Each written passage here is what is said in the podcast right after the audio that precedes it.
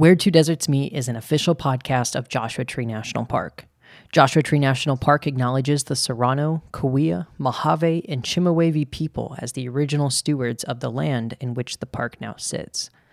We are grateful to have the opportunity to work with the indigenous people in this place, and we pay our respects to the people past, present, and emerging who have been here since time immemorial.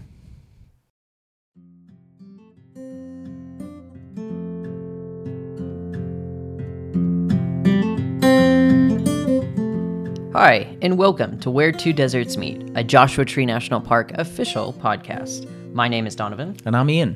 And we're both park rangers here at Joshua Tree National Park. Where Two Deserts Meet is a podcast where we investigate topics that often require a bit more detail and sometimes the help of an expert in the field to gain perspective.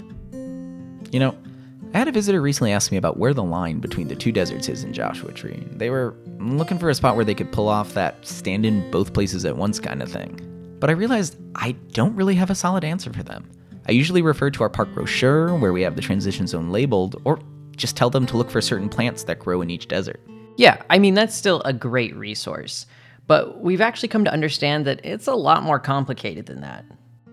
At almost eight hundred thousand acres, slightly bigger than the state of Rhode Island, Joshua Tree National Park is a large, vast open landscape of desert plants, animals, vibrant night skies, and fluctuating climate conditions. Joshua Tree National Park visitation has also skyrocketed to over three million visitors in the past few years, pulling in among the top ten most visited national parks in the country. If you look at a general summary of Joshua Tree National Park in any sort of guide or travel blog, the first few lines usually start with Joshua Tree National Park, a place where two deserts meet, referring to the Mojave and the Colorado deserts and the transition zone between them. But wait, what even is a transition zone? If we're going to use that terminology, we should probably define it, right? Oh, yeah, of course. But it's actually fairly hard to define. I have always been told that there's usually some good indicator plants that define where those boundary lines occur within the two deserts. All right, I got this, I got this. If I recall correctly, the well-recognized Colorado desert plants are the Palo Verde and the Ironwoods, which are often seen down near the south entrance of the park. Whereas, in the Mojave Desert, you'd look for the famous Joshua trees, which are usually seen on the north side and especially along Park Boulevard. Yeah, and working in the visitor centers, I have actually seen a lot of confusion with this firsthand, especially visitors who come in through the south entrance of the park expecting to see a Joshua tree, not realizing that they're actually almost an hour south of the nearest Joshua tree. Yep, that's definitely something a lot of us park rangers at Joshua Tree have experienced. But I personally think that driving through the transition zone between the Mojave and the Colorado Desert is a huge part of what actually makes Joshua Tree National Park so special. You drive around the corner from any direction, and suddenly new plant life and geological structures appear. For the visitors who are asking about this transition line, how do you usually describe to them where to go? Well, if I'm at one of the Northside visitor centers, I usually tell them to start driving down towards the south end of the park, and they will visibly start to see a shift as they get further and further down. But there isn't really a definite line to look for, mostly because the line is changing. Okay, wait. How is it changing? Well, if you came to the park a few centuries ago, the transition zone might have looked fairly different, and it's changing because of more than just one factor. But I know just the expert to talk to about this, Doctor Cameron Barrows of the University of California Riverside's Center for Conservation Biology.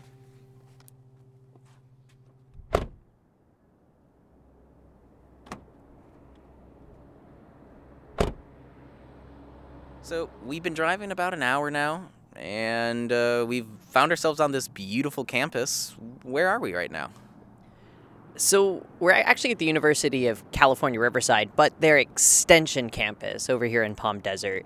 What's kind of funny, though, is when you're driving on the freeway, you wouldn't really know that you're hitting Palm Desert because it's labeled as other desert cities. Honestly, that's probably one of my favorite uh, signs ever in the history of signs. It really does capture how people feel about the desert. There's a few big cities that everyone knows, you know, like Palm Springs and Joshua Tree, but the other ones are just other, other desert cities. Thanks. Yeah. Hello. Hey. Hello. My name is Doctor Cameron Barrows, and I'm an emeritus professor or researcher with University of California Riverside, just recently retired. I've been working in the desert for about thirty-five years or so, um, a little bit more than that maybe, primarily um, developing conservation programs for endangered and rare species, but more recently focused on how animals and plants are interacting with their environment and how that environment has been affected by humans, and more specifically, climate change. So a project that I'm interested in hearing a little more about is one that is titled Managing Species in Transition Zones in the Face of Climate Change in Joshua Tree National Park. Uh, can you tell us a little bit more about this and what spawned this project? Sure. Well, what spawned the project was um, probably a little over ten, twelve years ago. There was a research publication that indicated that Joshua trees would be eliminated from the California landscape as a result of climate change. And I somewhat jokingly went to the National Park Service and said, and before you change your name to Creosote Bush National Park, maybe we should look at this in a little bit more detail and f- focus the scale on the park itself. And the park loved the idea, but they wanted us to look at more than just Joshua trees, look at the entire ecosystem. So as we all know that Joshua Tree is straddling both the Mojave and the Colorado deserts. And so that's the transition zone between the low desert, lower, hotter, drier Colorado desert, and the somewhat cooler, somewhat moister Mojave desert. And so what we were looking at is a couple of dozen species to see how each of those might respond to climate change over time, but it's affecting us right here where we live, and it's affecting us now. It's not something in the future. It's a it's a current issue. Okay, so just to take us back, we've clearly established that there are two deserts within the park, the Colorado and the Mojave. But how exactly do you know which desert you're standing in while you're inside the park? And where exactly should you look for that transition zone? Luckily, Doctor Barrows was able to provide us some key signs to look for. Well, the Colorado Desert has its own set of species that there's some overlap. Um, one of the primary species that goes both ways is the creosote bush. And turns out from our analyses, the creosote bush is probably one of the most resilient species to climate change. They just don't seem to care all that much. They they don't look all that great by the end of summer, but as soon as it rains, they pop right back again. So that's that's good news with regard to that. Um, the Colorado Desert, the lower desert, um, some of the characteristic species are palm oases. So the palm oases within the park are part of the Colorado Desert. Uh, another species that's characteristic of both the Colorado Desert and the Sonoran Desert are um, Ocotillos. And so another iconic species, desert species. And then as you are transitioning into the Mojave Desert, you start picking up more yuccas, you, especially the Joshua trees. And ultimately at the higher elevations, you're picking up pinyons and junipers as well. Plants are great indicators to use when identifying what desert you might be standing in. Now, of course, we've already started to establish that these transition zones might not be so clean-cut. Oases are typically found in the Colorado Desert, but can also be found in the lower elevations around the city of twenty-nine Palms, which traditionally identifies as the Mojave Desert. But this is a great reminder on how nature doesn't always identify with the lines that we draw on maps. Well, one of the um, quotes that I sometimes use is basically that the only thing constant about our Earth is change, and it's been changing for hundreds of thousands and, and hundreds of millions and billions of years. But on a geologic timescale, if you think about um, when the first Native Americans, the indigenous people, came to this region, which is anything from fifteen thousand to twenty thousand years ago, somewhere in that range, it was a completely different place. It was much, much wetter, much, much cooler during that period. There were camels, there were horses, there were um, native horses, not introduced horses. There were um, mastodons and mammoths and giant ground sloths and um, a very, very di- different landscape than we see today. It was probably um, more pines, so the um, junipers and the pinyons would have been more extensive. There were more oaks, they, they would have been more extensive. And all of those So, um, species would have made living in this region much easier for those first inhabitants that came here. But that was part of that was the end of the last glacial maximum of the Pleistocene. So whether or not we're still in the Pleistocene or not is is we'll we'll have to wait another twenty or thirty thousand years to see whether or not we shift back into another um, glacial period. But currently we're in an interglacial period, which is a drier, warmer period, and so. As a result of that dramatic climate change, of course, we don't have wild camels, we don't have um, native wild horses, we don't have mastodons, we don't have um, any of those megafaunus-type species that used to occur here. And what has replaced them, interestingly, are things that have moved up from the south, from the tropics, actually. So cactus, which are sort of this iconic species of deserts, are actually, their origin is in the tropics. They, um, if you go to Costa Rica, or if you go to the islands in the Caribbean, cactus grew all over the place. Um, cactus are very happy in hot places, but they're also not too unhappy about being in a wet place, except for, and this is the, the caveat, is that where they primarily occur in the tropics is as epiphytes at the tops of trees. So they're capturing a fair amount of water as it's falling through the trees, but there's no soil in the trees, so their roots dry out really quickly afterwards. And so that adaptation of dealing with both wet and dry pre-adapt adapted them to living in a desert.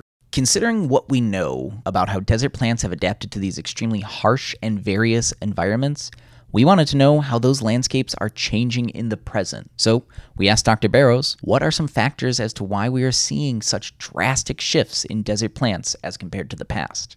There's two real driving factors, climate change being one of them. And the other one really is um, invasive species. And Joshua Tree is in an interesting position in that they are in a pattern of air movement that comes from Los Angeles. And that Los Angeles air continues up to this point. And this is one of the potentially good things about um, people adapting to climate change is if we reduce our impact or our use of cars and trucks and trains and, and things that burn fossil fuels, that air pattern that's coming from Los Angeles will be cleaner. Right now, it's really dirty. It's filled with nitrous oxides of various chemical formulas.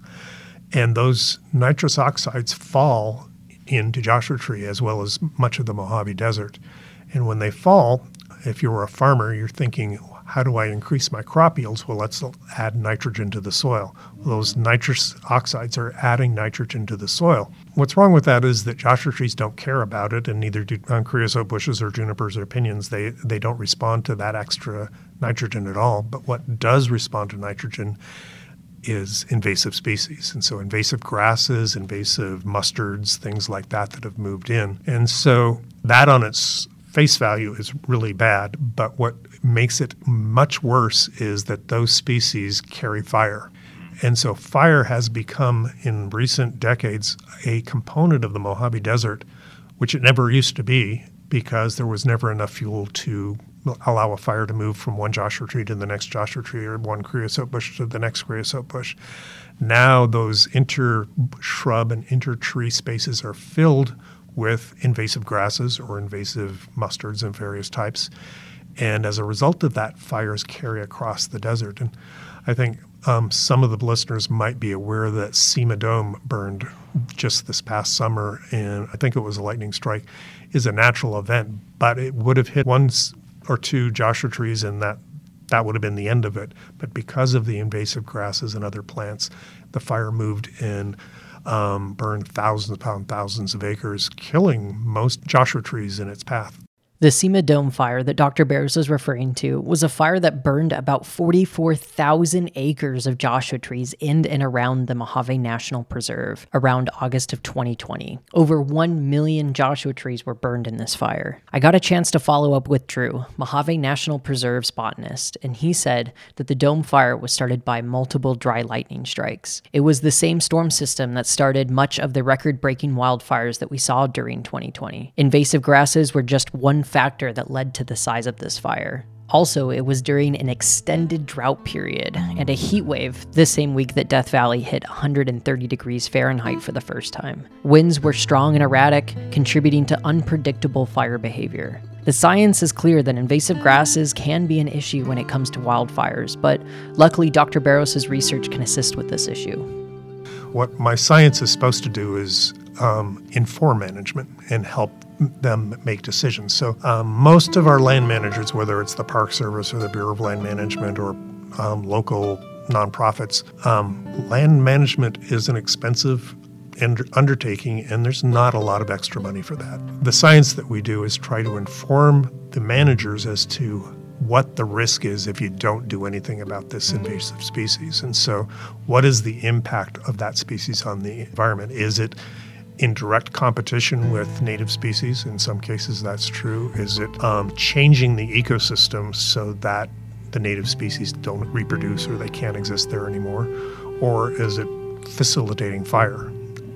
Or is it doing none of the above and, and just ignore it because it's the effort to get rid of it would not be worth the benefit you get from it. Deserts are defined by being dry um, and for the most part warm or pretty hot. There are some deserts that are cold deserts, but they are still dry. So the main factor that defines a desert is how much rainfall it gets. Temperature impacts that because the warmer it gets, the less of that rainfall actually gets to the plants. It evaporates away. So in the Colorado Desert, which is a warmer desert, when we do get rainfall, the rain, a certain percentage of that evaporates and never gets to the plants, never gets to the animals. As it gets warmer, that percentage gets less and less and less. And the same is true for the Mojave Desert. So what we're finding in this transition is that the areas of the what we would call the Mojave Desert, they have Mojave Desert plants like Joshua trees that are in that transition zone right near the Colorado Desert. Joshua trees are no longer reproducing. You can drive through there, and if you're not looking carefully, you'll say, well, there's a bunch of Joshua trees. What's the problem? But if you do look a little carefully, you'll see that they're all the same age. They're all adult plants. There's no reproduction happening that's replacing those that naturally die from old age. And so what we're seeing as a result of climate change is in that transition zone with respect to the Mojave Desert plants, those that are characteristic of the Mojave Desert are either dying, but more importantly, they're not reproducing in that transition zone or near that transition zone. So even as a visitor would drive by and say, I'm seeing lots of Joshua trees, what's the problem? You have to look more carefully and say, are you seeing any little Joshua trees? Are you seeing the ones that are going to replace those big ones so that in fifty to one hundred years when our children or our grandchildren visit the park that they'll have a similar experience? What is happening already is that it's much hotter and it's much drier, and that's already been the case. Um, I've been looking at um, drought cycles over the past roughly one hundred years, and in the first seventy-five years there was two major droughts that were really um, debilitating to the plants and animals here. In the last twenty-five years, we've had three, and this year looks like it might be number four. So if you extrapolate that out for the next one hundred years, then we are on the path of seeing twenty to thirty or more severe droughts um, affecting the plants.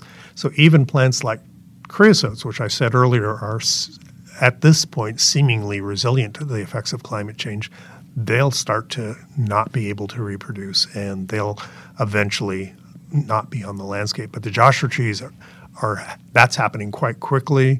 It's also happening quickly with the Ocotillo, and we're seeing that across the board that many, many of the species that we consider iconic of desert habitats are not able to handle the amount of heat and especially the amount of drying. And so we talk about climate changes. Um, there's another euphemism called global warming, but it's much more than that. It's it's really, at least in our deserts, global drying.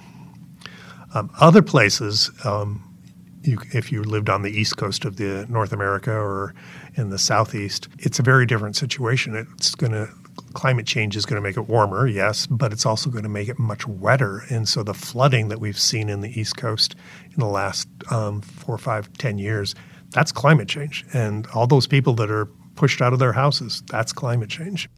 When talking about climate change, many have heard of what the research indicates for the future, and it can be, frankly, overwhelming. However, change is possible, but we must start now. And it's important to remember that people like Doctor Barrows aren't just focused on what could happen, but also what we can do to shift the trajectory. So in the short term, the trajectory is very clear. Um, it, like I said, it's getting much warmer and much drier, and that's impacting a lot of species. But what we're finding for many of them, maybe not all of them, for many species, there are places on the landscape that are going to be, at least for the shorter term, maybe the longer term, resilient to that, those effects. So, so it could be north-facing slopes. It could be a little bit higher elevation. And so what we refer to those as climate refugia, that these species will be able to sustain populations in those little patches. So we've identified, for instance, within Joshua Tree National Park, that if we get serious about climate change right now and start shifting out of a carbon-based economy and, and we get real serious about it, we'll still lose close to seventy-five percent of the Joshua trees. That's the current trajectory. The twenty-five or thirty percent that don't get lost are in this area that I call a climate refugia. And, and so they're resilient to a, a large extent, but not if it, we just choose to do nothing. If we say, you know, this is something we're going to let our great-great-grandchildren worry about, we're not going to deal with it ourselves, or even our own children to worry about, we're not going to deal with it. If that's the path we take, then all the Joshua trees in the park are gone. Doesn't mean that they're gone extinct everywhere, but within the park, they're gone. In Doctor Barrows' research, he mapped out in detail ways in which the Joshua trees are shifting through the park. But he also noticed that there are certain areas in the park that Joshua trees are able to find a sort of refuge, often providing the necessary resources plants and animals need in order to survive. These areas, also known as refugia, can teach us a lot about how plants and animals are adapting to changes and potentially ways in which we can adapt ourselves.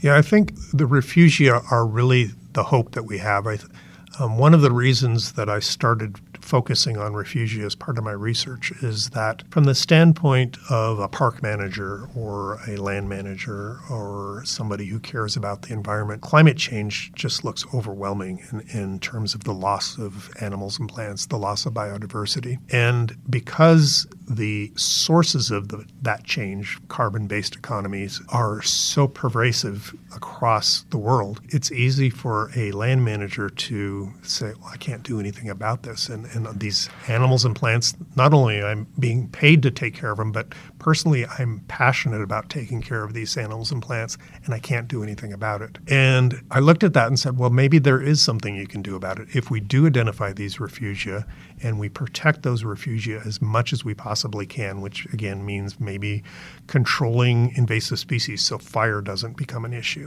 or invasive species that might be competing with the native plants. That gives those refugia more time to exist while the rest of us humans get our acts together and start really being serious about changing the way we treat our Earth. So what we think is likely to happen, and, and we're seeing some of this already, is that there is this boundary. It's a broad boundary. It's not a, a lot of times that you see a line on the map and you think that you, if you stand one foot on each side of the line, one of your feet will be in the Colorado Desert and your other foot's going to be in the Mojave Desert, and that's not the case. It's a broad, broad zone, and, and the maps don't let you know that that's the case. You see this sharp line and you think, well, here I am. It's like there's a you're moving from one county to the next county, and that's not the way it is. But if you think about it, as the Colorado Desert plants, if climate change doesn't overwhelm them altogether, they will start shifting into what is now the Mojave Desert. So the Mojave Desert will look more like what the Colorado Desert looks like. And the Mojave Desert will have to shift to higher elevations. So within the park, highest elevation is about six thousand feet, but most of the high elevations within the park are sort of the four thousand to five thousand zone. So in that zone, the higher levels, like the five thousand feet up to six thousand feet, those are where those refugia could be, especially if they're on north-facing slopes, and especially if they're at the western edge of the park, because the western edge of the park probably gets double the rainfall that the, the eastern side of the park gets. Mm-hmm. So more rainfall, a little bit cooler, that's the refugia, and that's where it's going. They will be able to sustain populations at least for the next few decades and maybe longer, hopefully. But then if you look at it broadly, you think, well, then the Mojave Desert is going to be shifting up the mountains, and so up towards Big Bear and in the San Bernardino Mountains, or on the other end of the spectrum up towards Mount San Jacinto. So there, there's a lot of room to move when you look at it from that broader landscape. But when you look at Joshua Tree itself, six thousand feet's the limit. There's no more habitat beyond six thousand feet. We already are seeing species that have hit that limit, and we won't see them anymore. Um, there's a manzanita that is really, there's very few of them left. There's a horned lizard called the Blainville's horned lizard, and right now they're just at that top, top level. A little bit more warming, a little bit more drying, and they're popped off the top of the park, which again doesn't mean they're extinct yet. It means that the only populations that are going to be able to sustain themselves are the ones that can move up the San Bernardino Mountains or up the San Jacinto or Santa Rosa Mountains. Listening to Doctor Barrows, it's clear that things are changing. Plants and animals are having to adapt and learn at faster paces in order to survive. Luckily, wildlife and plants inside Joshua Tree National Park are no strangers when it comes to adapting and overcoming, but it doesn't mean that there won't be effects from this long-term struggle. What's important is that there is still time to change things. It's a, a very good question, and it's a very complex answer. One of the classes I teach is called Climate Stewards, and it's the goal of the class is to teach people to both understand climate change but also feel empowered to do something about it. And that, I think, is the crux of things, that people don't feel empowered to do anything about it. As a scientist, if another scientist or a knowledgeable person came and said, this is happening and it's it's really bad and here's the data that shows it, that's what I want to see. I want to be able to look at that data and say, yeah, could anything else explain that? No, it doesn't look like it, or it does, and then and then I can either get on board or not get on board. What psychologists have found is that the science is crystal clear, and yet people are still not getting on board. So more science doesn't actually help. And so what we need to do, and what as park interpreters you need to do, is to show them not only how it's going to affect them in terms of their experience in the park and, and something, you know, the park is this incredibly important national treasure, and it'll be changed. And many of the species that we thought were protected in the park forever won't be as a result of this. What the psychologists tell us anyway is that you really have to make it clear that it's not just that a Joshua tree is not going to be able to live where it used to live. This is something that affects every single living thing on Earth, including us.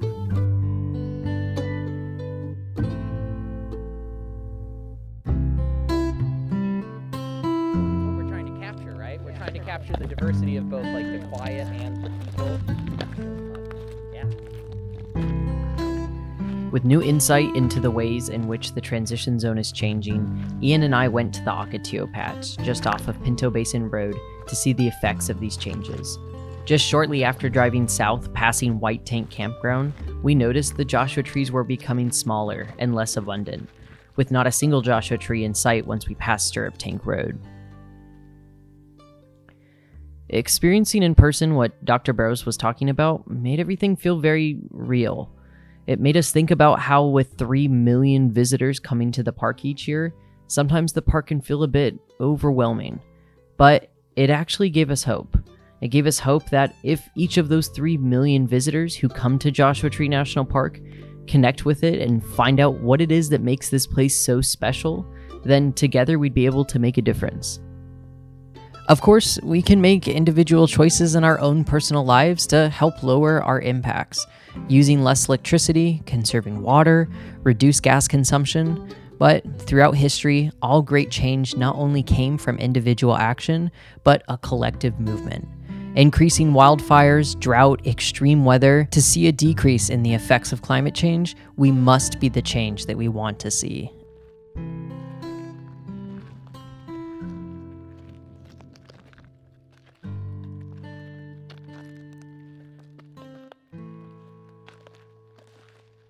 Where Two Deserts Meet is a production of Joshua Tree National Park, co-hosted and written by Donovan Smith and Ian Chadwick, produced and edited by Donovan Smith. We would like to extend special thanks to Doctor Cameron Barrows for talking with us, Sharon Lee Hart for letting us use her art piece titled Split as the cover of Where Two Deserts Meet, and Barstool for letting us use their songs Slow Lane Lover, Lanky, Lockley Fells, and Feather Soft as the music for Where Two Deserts Meet.